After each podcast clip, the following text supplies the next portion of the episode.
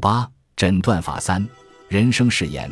这些年来，我遇到太多人，感觉自己困在某件事情上，他们什么都试过了，却似乎就是无法脱困，甚至可能在许多方面出现成瘾行为或恶习。究其原因，几乎千篇一律都是因为他们曾经立下某种人生誓言。人生誓言通常是在年幼时，因长期处于极大的压力与痛苦中。为了保护自己不再经历同样的痛苦而许下的承诺，我们有意或无意的发誓说，只要能得到这个，我就放弃那个。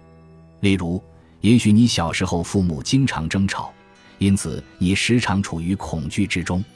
有一天，为了解除那种痛苦，你的潜意识可能做出某种承诺或协议。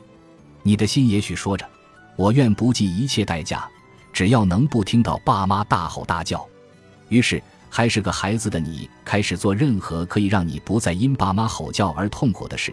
你躲在地下室，你幻想有个想象的朋友或地方，不计一切代价，无论后果如何。为了远离父母大吼大叫的情景，你疏远父母，终止疏远每个人。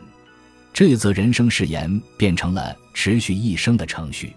成年后。早期的誓言可能转变为其他内容，例如：“我绝对不要待在一个人人都在大吼大叫的地方，即使这意味着我可能得放弃自己想要的家庭生活。”这则誓言影响了你所有的人际关系，你却不明白为什么。它命令你一直活在自我保护模式中，也就等于持续处在巨大的压力下。人生誓言是一种恶意且强烈的“我需要这个才能活下去”的信念，即使你已经三十五岁，没有那种状况也能活下去。人生誓言也可用来解释为什么有人表面上看起来似乎什么都有了，内心却无法享受拥有的一切。反复出现的自我毁灭性行为模式，起因即为人生誓言。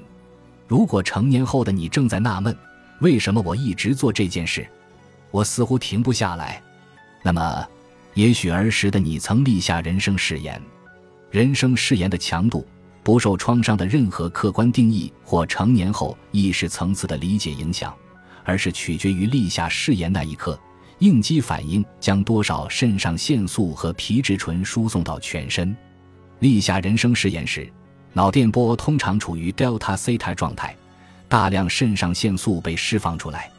如果那一刻，儿时的你认为那是个压力极大的状况，那则人生誓言就可能至今仍在主导你的生活。即使你成年后的心智认为当初那件事没什么大不了，而且你甚至不知道有那么一则人生誓言存在。对灵性而言，内在的体验、感知与诠释就是一切。